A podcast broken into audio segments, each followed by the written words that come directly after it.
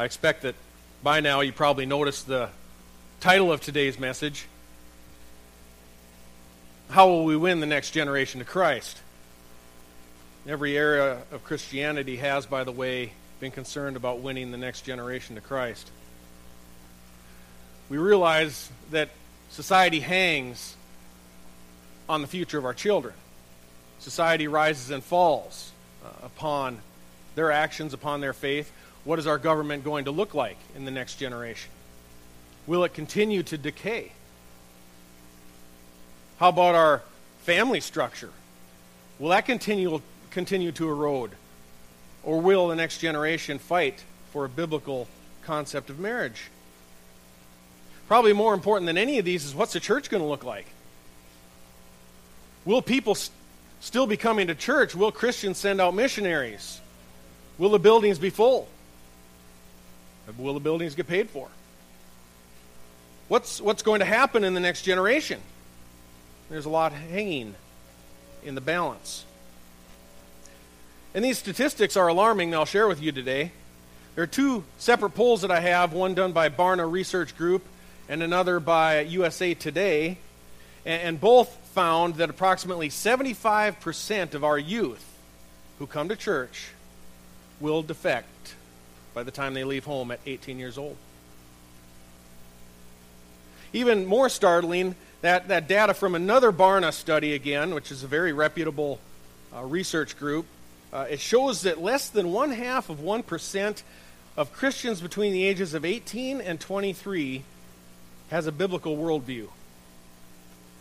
This would involve questions like Is the Bible accurate? Is Christ the sinless Son of God? And uh, does God reign? Does he have control over the universe? These are the type of questions that these, these researchers ask. Young people just don't seem to get it. We hear it over and over again uh, from well intended youth min- uh, missionaries, uh, and they attempt to fundraise for their latest promotional technique. And we hear we need to reach these teenagers. We've got to double down on youth ministry. That's what we hear. Then we often hear them quote this staggering statistic again from Barna, which indicates if we don't reach them before they leave home at 18, there's only a 6% chance they will ever become Christian. Only a 6% chance they will ever become Christian if they leave home at 18. Remember that statistic. Very important statistic. And I'm going to bring that number back at the end of the message. Um, so put that away, place that in the back of your minds. One other thing, before I continue this message, I want to make it very clear. Um, we talk about how the in the Bible how we're going to win the next generation to Christ. Let me assure you during this entire message that effective youth ministry is very important to Port St. Lucie Bible Church, and it will remain very important to Port St. Lucie Bible Church. But the fact that I believe you'll be convinced of today from Scripture is that we're not going to win the next generation to Christ solely through youth ministry. Let me take you first through a brief history of uh, youth ministry. I got a lot of this information from uh, the Gospel Coalition. You might be familiar. Tim, uh, Tim Keller is, uh, is a leader in that, a very reputable uh, organization. And this is a, a, brief history that was put out by their, their group. And a number you probably already know that 75 years ago, if you go longer than 75 years ago, there was no youth ministry the way that we see it today. It, it didn't exist. What you had before that were children would come with their parents and sit in the pews and hear the gospel preached, and they, it was a, a situation where you'd sit with your grandma and you'd have the Bible open together, and you would hear the scripture, you would read the scripture together. And then in about the 1940s, Jim Rayburn, if you've heard of him, began a parachurch ministry that was called Young Life. Uh, that ministry placed caring Christian adults in authentic, genuine relationships with adolescent teens. At the same time, a new group that was called Youth for Christ, still in existence today, began to hold large rallies big stadium rallies in Canada and England and in the United States.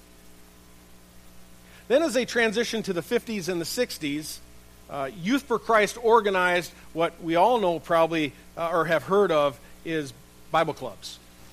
The Bible clubs were uh, facilitating a relational evangelism to unchurched children. Then finally, we come into the 1970s, and churches began to hire specialized ministers. Does anybody remember what they became called? Youth pastors. Yes, they began to have youth pastors, and these youth pastors immediately began implementing an attractional model to evangelism. They're trying to draw large crowds, and they pro- would provide food and music and movies. Uh, one youth pastor, as noted in the article uh, by this author, even began to swallow live goldfish if the children would bring a quota of friends to the meeting. This is how it began. Next, we have the 1980s. Uh, that, with that arrived MTV, and the entertainment generation began. Uh, youth ministry became more entertainment driven than ever before with video production, uh, elaborate sound and lighting techniques.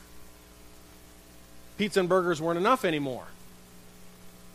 Then finally, with the arrival of Nickelodeon and uh, children's game shows, the youth pastor's message had to be shortened and condensed for an entertainment saturated youth culture. In the words of this author, his name's Dave Wright, the youth began to realize that Christianity was no different from the world around them. And then concerning church pastors, he says, quote, we realized we were faced with a generation whose faith was unsustainable. Unquote. So here are some results as compiled. Uh, these are his, re- his uh, results. If anybody wants this afterwards, um, it'll be sitting up here. You're welcome to have it, or I could get you copies. This pretty much summarizes all of his points. But here are the results of doubling down in these ways, according to the article. First, he says we moved from the parachurch, we moved the parachurch model of ministry into the church.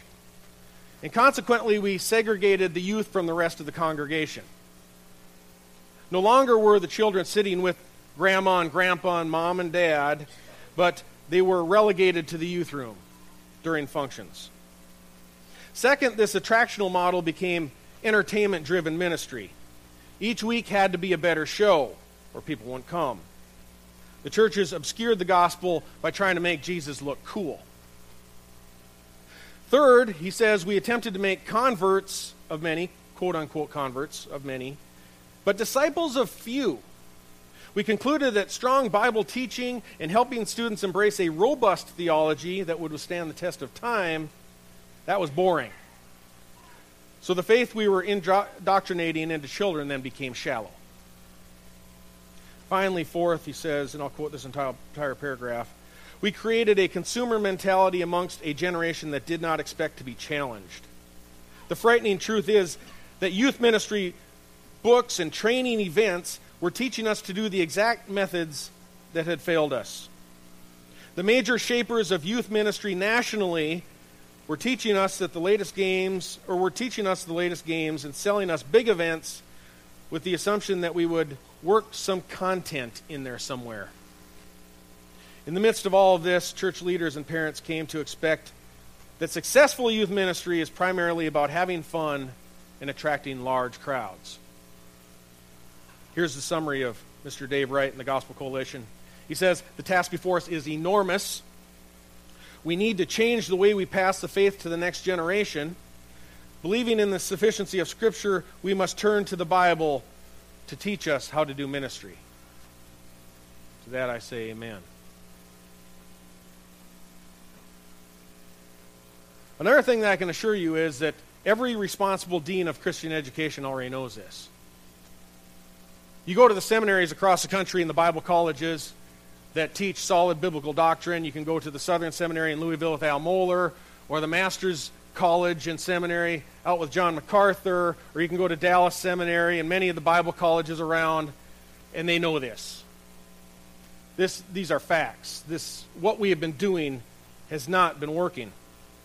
And Gerald and I have talked about this a lot, and we both agree that in order to win the next generation, we must turn to the Bible to teach us how to do ministry.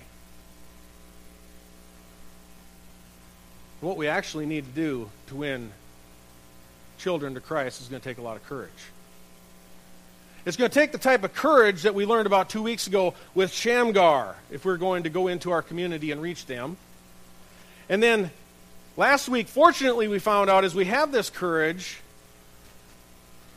that God is going to very generously reward us for stepping out on faith. So let's return to Scripture now. You can go back to Acts chapter 16 or turn back there and see if we can identify some basic principles about reaching youth. And then I'll wrap up by sharing some statistics about youth which will astound you. Back in our text in Acts chapter 16, let's see how the youth were reached in this particular situation. The father in this household we know of as the Philippian jailer. Uh, he asked how he personally could be saved. That was his question. The Apostle Paul told him what in Silas? He said, Believe in the Lord Jesus and you will be saved, you and your household. In the single verse, the Apostle Paul more than suggests that the actions and faith of the Father are going to permeate the household. So, what, what is the result? In verse 32, we find that Paul and Silas spoke the word of the Lord to him together with all who were in his house. And the jailer took them that very hour uh, of the night to wash their wounds, and immediately he was baptized, he and all, all his household. And the jailer brought them into his house and set food before them and rejoiced greatly, having believed in God with his whole household. The faith and actions of the Father translate into a spiritual blessing on the whole household. As the Father goes, so goes the home. Is this an anomaly? Does Scripture propose this to be a fluke chance occurrence? Well, let's look six chapters earlier in Acts chapter 10. We find a centurion named Cornelius. Cornelius, it tells us, was a devout man who feared God, the God of Israel. He had not heard the gospel yet about Jesus Christ, but he was praying to the God of Israel, Yahweh. And he was giving alms. He was, we're told, the, the leader, the spiritual role model of his family. In verse 22, by order of Cornelius, some of Cornelius' servants came to the apostle Peter because an angel had told Cornelius to send for the apostle Peter. And these servants said, Cornelius, a centurion, a righteous and God fearing man, well spoken of by the entire nation of the Jews, was divinely directed by a holy angel to send for you, Peter, to come to his house and to hear a message from you. And next, we're told that Cornelius used his leadership and his influence to gather his family and friends together. Ultimately, he gathers people together to hear the gospel. And in verse 24, of that same chapter, it says, On the following day, Peter entered Caesarea. Now, Cornelius was waiting for them and had called together his relatives and close friends. So here we find again the head of the household plays a very significant role in the rest of the family coming together to hear about Christ and to believe the gospel. The story continues as, as Peter proclaims the gospel message to Cornelius and his entire family and the friends. And ultimately, in verse 4, it says, The Holy Spirit fell upon all those who were listening to the message. In the next chapter, chapter 11, verse 14, Scripture affirms this angel, who initially approached Cornelius, by the way, told him that the gospel message was for him and his household. The angel went to the head of the household, just as Paul and Silas did. And the angel tells Cornelius to prepare his family. Now, is that just circumstantial? Or in Scripture, do God's evangelists and God's apostles and God's prophets and even his divine angels, or divinely sent angels, excuse me, do they always go to adults to reach the household? How about in Acts 18, verse 8, when the Apostle Paul witnessed to Crispus. Now, he was a leader in the synagogue, and it says that as a result of that, Crispus believed with his entire household. Or in 1 Corinthians chapter 1, when Paul indicated that he baptized Stephanas and his whole household believed. Or after they believed. So do we have a coincidence? No. No. This approach to evangelism is not coincidence. Utilizing the God ordained head of the institution of the home uh, is an unmistakable pattern in Scripture. You find it everywhere. Parents are always the spiritual influence in the family. God designed the institution of family to work that way, to function in that way. Ephesians chapter 6 verse 4 says, "Fathers, do not provoke your children to anger, but bring them up in the discipline and instruction of the Lord." In Deuteronomy chapter 11 verse 19, Old Testament it says, "You shall teach God's statutes to your sons." talking of them when you sit in your house, and when you walk along the road, and when you lie down, and when you rise up. Then we find in Psalm, this is Psalm 78, verse 4, concerning God's wondrous works that He has done. The psalm tells the parents, Do not conceal them from your children, but tell to the generation to come the praises of the Lord and His strength and His wondrous works that He has done. You can't read Proverbs or really any portion of it, uh, any portion of the Bible, and come to any other conclusion than the fact that parents influence and teach the children. Parents are to influence and teach the children. And God makes these, these parents promises. The believing promises, uh, believing parents promises. In Scripture, He says, uh, uh, He tells them that God is going to give special provision and protection to the family, to those who are discipled by their parents. This concept is woven throughout wisdom literature uh, and in the Bible. Proverbs 22 to, uh, 6, it says, Train up a, ch- a child in the way he shall go, he will not depart from it when he is older. God promises these types of things repeatedly in Scripture. Everywhere you look, children are influenced by their parents. In Proverbs, children are warned repeatedly do not forsake the instruction of your parents, of your fathers, of your mothers. God has designed the institution of family to work in this way. Um, children generally will embrace the faith of their Christian parents. Generally. This is a gift of God to parents who faithfully pray for their children, faithfully disciple their children. God is going to send His Holy Spirit to bless that family and regenerate the children. So, what's my point? The point is, in order to win the next generation to Christ, we're going to have to be willing to go to the heads of the household. And through our courageous witness, God wins fathers. Scripture never indicates that you in, win a household through the children. God didn't ask us to spread the gospel in that way. In fact, never in Scripture does it indicate that it's the child's responsibility to go take the faith to the adults in the household. Scripture says it's our responsibility to take the gospel to those adults in that household. That's your and my responsibility.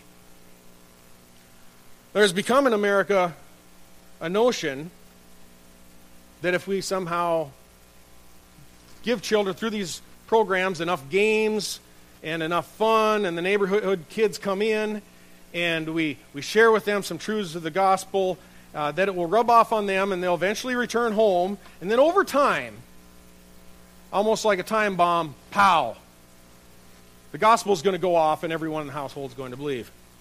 Presto. The parents are going to become Christian through the witness of the children. And the parents are going to be so thankful to the church that their children came to faith in this through this youth ministry that they're going to come to the church and our growth will explode if we just have better youth ministry. But it doesn't happen. After years of outreach here with Awana and VBS and, and all kinds of very good programs, which we do and we will continue to do, we have a handful of children that have come to faith. Parents rarely come on Sunday. When we reach out just in general to our community, once in a while um, there's an anomaly. We'll invite parents to a VBS Sunday. Last year, I think we had 269 parents that came, Nathan. Uh, the first Sunday after VBS was over, and there was a great time, great song, full house, and a week later it's over. And generally, not exclusively, but generally, you don't see them again until the next big event. Why? Because you don't win the household generally through the children. There's always an exception. There's always a faithful, believing dad who chi- whose child rebels. These types of things always happen. There's always an exception to every rule. But in general, the pattern that we're given is that you go win the culture to Christ through the parents. The unfortunate part of ministry when the parents aren't involved is that, is that children will move will return home. They'll have learned verses and they'll have learned things about Jesus, and it's never reaffirmed by the parents. The parents have no interest in it, so the children kind of re- return home and they're sure that they're Christian because they've memorized all the right answers. Then, when they graduate from high school, they encounter a new reality. It's called college. What happens then? Statistically, 75% of them defect from their beliefs that they were taught. Now, I personally don't believe that the majority of these 75%, some will return again later. They say 6% overall. In general, a lot of kids have memorized a lot of verses, memorized a lot of facts. A lot of them have not been born again. You can't lose your salvation. These 75% aren't just simply losing their salvation. Something did not get reaffirmed in the home by their parents, and 75% defect. So, Scripture tells us this. Experience, from what we've talked with Pastor Weiler, and Nathan, and others, experience tells us this. And I asked Pastor Weiler uh, why he thinks that, you know, so often that we do ministry in this way and expand ministry in this way and do more and more children's outreach and do more mailings to the community. And his response to me, which I was expecting uh, when we talk about this, uh, he says, because it's easy to bait them in. Some candy, some good games, low hanging fruit, I think that he said once. You bring them in. If they ask you any hard questions, you're bigger than they are, so you just don't have to worry about getting back to them with an answer. Um, it's easy with games to draw large numbers, so it really looks impressive. They're easier to control. But uh, Nathan and Gerald and myself, and, and pretty much every other Christian leader has been out there, know it's extremely difficult uh, to grow a church through sending the children home to their parents. Very, very difficult. So you're asking the question probably so do we just abandon children's ministry? No. Absolutely not. Matthew 19, verse 14 uh, says, Jesus was saying to the disciples, Let the children alone and do not hinder them from coming to me. Suffer not the little children, in the King James. For the kingdom of heaven belongs to such as these. So we don't hinder them from hearing the gospel. We facilitate them hearing the gospel, and we do a very good job of that here. And we are going to see results from that we want to provide those opportunities for children to come and hear the word. It's some of the most exciting times in our church. We'll continue to do that. But Jesus in the Bible never implies that we can anticipate that we'll build his church on youth activities. We have to reach adults. I've heard people dispute this, and they say, look around at all the successful churches. They have great youth programs. Yes, a children that is obedient to the gospel and goes out and wins their neighbors to Christ are going to have robust youth programs. It's symptomatic of a healthy evangelical church. Um, the church that Rita and I went to in Texas, we had over 800 children in Sunday school on Sundays. That doesn't include teens, that's just children. But they didn't come because of the youth programs. The church goes out and evangelizes, talks to people about Jesus Christ, People are won to the faith. People are challenged to re embrace a faith that they might already have and come to church. And what happens when the parents who love Jesus Christ or have come to know about Jesus Christ come to church? They bring their children, whether they like it or not. So that church has very successful, very robust children's programs, but that's not how it grew. Um, high quality children's ministries flourish because parents bring their children to church. Great example of that would be Jerry and Jenny Beasley. Love the Lord Jesus Christ, serve in lots of capacities, are joy to be around, and can anybody tell me what they have? Four wonderful kids. And they bring them repeatedly, they bring them, they're involved, they're telling them about Christ. They're involved in their lives. And there's some very encouraging statistics I'm going to wrap up with here for parents like y'all. And dads are, are this gateway to the household to the children. So, what about the moms? We have a culture that's torn by divorce, and there are all kinds of, of single household or single parent households and unwed mothers. Is there any hope in those situations? Yes, absolutely. The mothers are a gateway also. In fact, in the Hebrew culture, up until the age of 13, the mother was the primary spiritual influence at home while dad was out digging a ditch. She had a very strong influence until the bar mitzvah, when in that culture uh, the boy officially became a man. So moms make a, a spiritual impact as well. Do you remember Lydia in Acts chapter 16. It says in, in verse 13 of that chapter concerning Paul and Luke and Timothy who had gone out on mission, it says, On the Sabbath day we went outside the gate to a riverside where we were supposing there would be a place of prayer. And we sat down and began speaking to the women who had assembled. A woman named Lydia from the city of Thyatira, a seller of purple fabrics, a worshiper of God. Again, she hadn't heard of Christ, but she was worshiping the Jewish God. She was listening. And the Lord opened her to respond, her heart to respond to the things spoken by Paul. Then it tells us what? That she and her whole household were baptized. She became the gateway where it appears, gives the appearance anyhow, that there was no man involved, no living husband. And then concerning Timothy, does anybody remember how he is reached? Timothy's dad was an unconverted Greek. Uh, but his mom and grandpa, grandma, mom and grandma, were discipling him. And in 2 Timothy uh, chapter 3, Paul tells Timothy, You, however, Timothy, continue in the things you have learned and become convinced of, knowing from whom you have learned them, and that from childhood you have known the sacred writings, which are able to give you the wisdom that leads to salvation through faith, which is in Christ Jesus. Well, who did Timothy learn those scriptures from.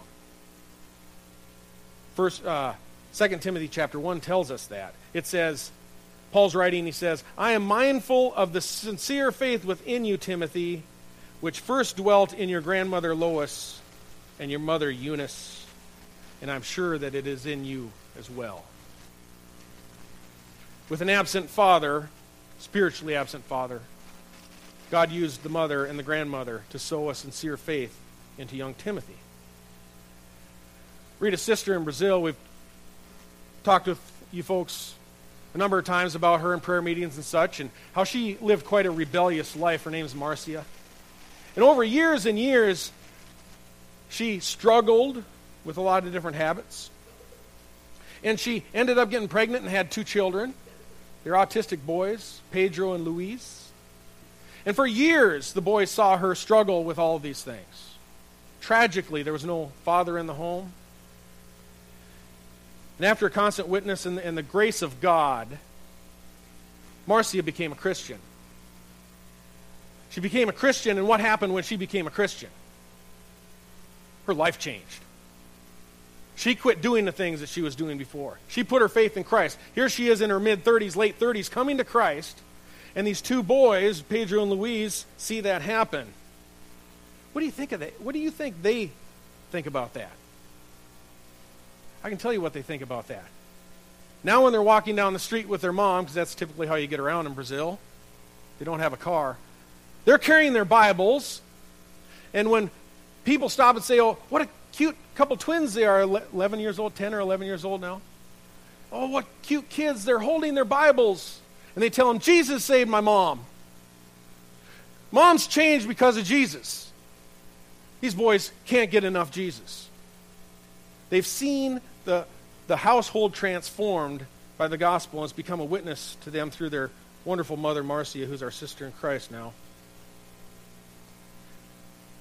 The fact remains the head of household is a spiritual gateway to the next generation. Fathers and mothers are not going to be able to just hand that off to the church. They can't just stop on Awana on Friday night and drop them off at the curb and never get involved and never teach the children anything and, and never talk to them about Jesus and pass that off for the church to do. It is the parents or legal guardian's responsibility, the head of the household. If there's a primary job of the associate pastor, some would call him youth pastors. I refer to Gerald, he does so much, he's associate pastor. He's not directly only youth. Um, if there's a job that he and I have, it has helped the parents become better disciplers of their children. Not to take the place of their parents to disciple their children, but to help encourage them and teach them to teach the scriptures to their children. Gerald and I and Nathan and you cannot replace the spiritual influence of the parent. So, what do we do? What do we do? God has instructed us in Scripture to go and tell.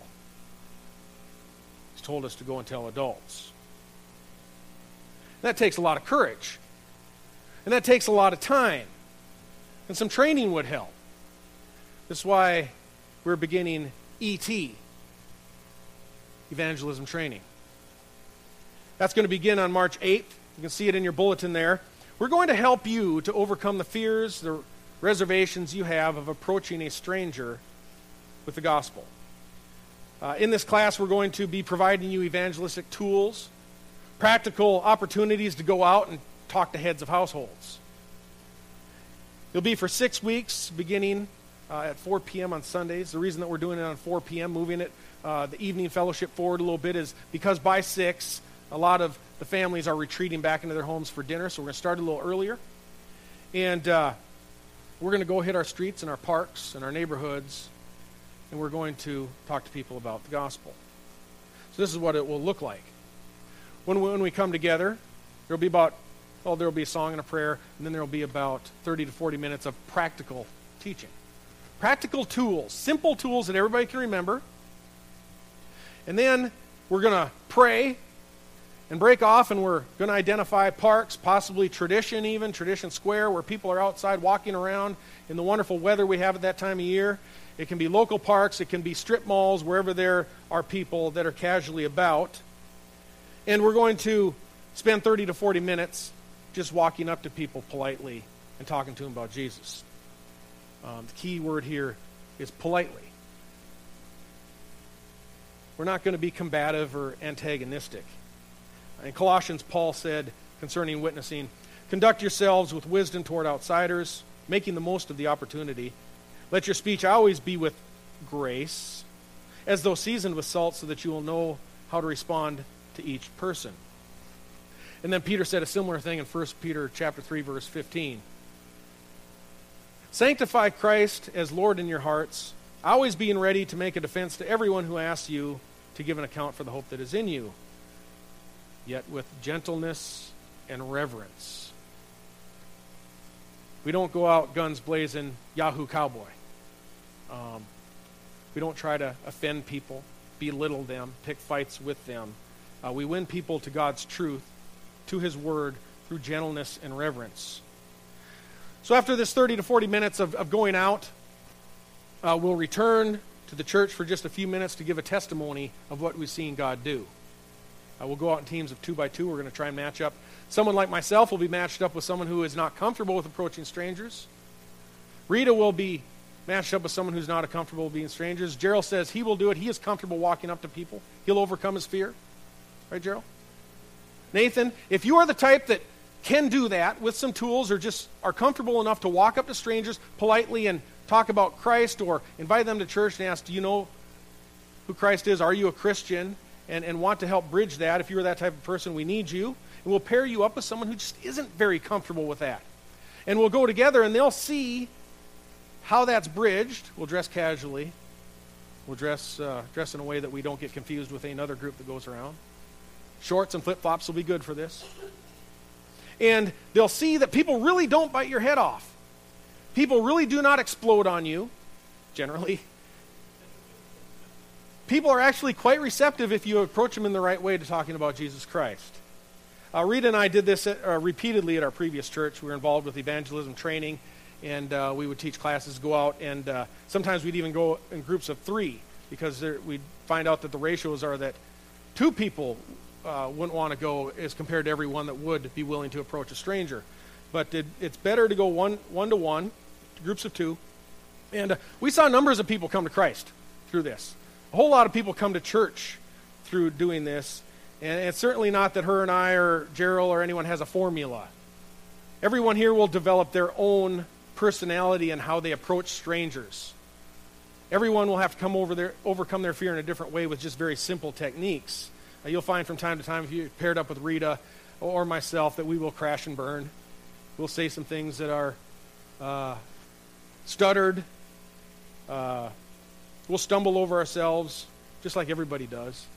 And uh, but remember, God uses those who are not attractive and who are not eloquent in speech to bring people to the gospel. Um, so, if we're a faithful church, um, in outreach, in outreach and, and over the coming months, then what would you expect to see if we're faithful with going out with the gospel? We'd expect to see that we'll see adults come to faith. And as adults come to faith and they attend our church, they will bring their children. We're going to have flourishing children's ministries. Um, it's going to take time. It doesn't happen overnight. But uh, it is a very exciting thing to have families households coming in to hear to uh, know the know the Lord and to know Christ. That brings us to uh, a final statistic. Then we'll wrap up. Do you remember what uh, percentage I told you of people who do not come to faith by the time they're 18?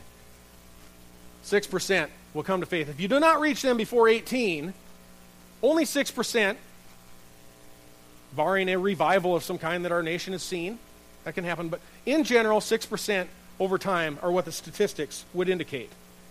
Um, I have another article here that is from a website called gotquestions.org. Great resource to go to if you have questions about the Bible or questions about other religions. Gotquestions.org. Been going for about 12 years now, I think 12 or 15 years. And they, uh, from an evangelical standpoint, will answer a lot of questions um, that you have. They'll, they'll tell you what Jehovah Witnesses believe. They'll tell you a whole lot of pretty much anything you ask. And this is what they found in a study. I believe this was from Fuller Seminary, at least one of their sources. And they say there's no question that a key factor in whether young people remain resolute in their Christian faith or walk away from it is the influence of their parents. It's as the proverb says train up a child in the way he should go, and when he is old, he will not turn from it. They quote that same proverb. And they say one particular study found that when both parents were faithful and active in church, both parents are faithful and active, 93% of their children remain faithful through their life. 93%. That's God answering the prayers of parents who are on their knees asking God to give faith to the children. It's not a cultural phenomenon, it is God answering prayers. And when just one parent was faithful, this is one of the two, 73% of their children remained faithful over the years. 73%. It says when neither parent was particularly faithful, but still came to church, were somewhat faithful, 53% of their children stayed faithful. It says, in those instances where both parents were not active at all, were not plugged in at all and only attending church now and then, what do you suppose that percentage of those under 18 dropped to? 6%. Through these, I know statistics are only statistics. They don't apply to every circumstance and every situation, but they give a broad overview. If the parents are not involved, if they're just dropping their kids off on Sunday and, and leaving, if they are not plugged in at all, they have the same, same percentage of them that would come to faith before 18 as after 18. Without the parents, it really doesn't matter. 6%. We're going to go after that 6%. Should also encourage us in a lot of other ways. If 6% in general is, is what we could typically see, barring a revival of some kind, God working miraculously, is there's lots of other ministries out there as well. We shouldn't in any way not go to convalescent centers. If, if God set that on your heart that you want to go witness to people who are shut ins or in homes, you got about the same 6%. But if we can go to families and bring their parents in and encourage them together to grow in faith, if God will bless us in that way, up to 93%. That's a wonderful promise from God. It mimics what we see in Scripture. Well, um,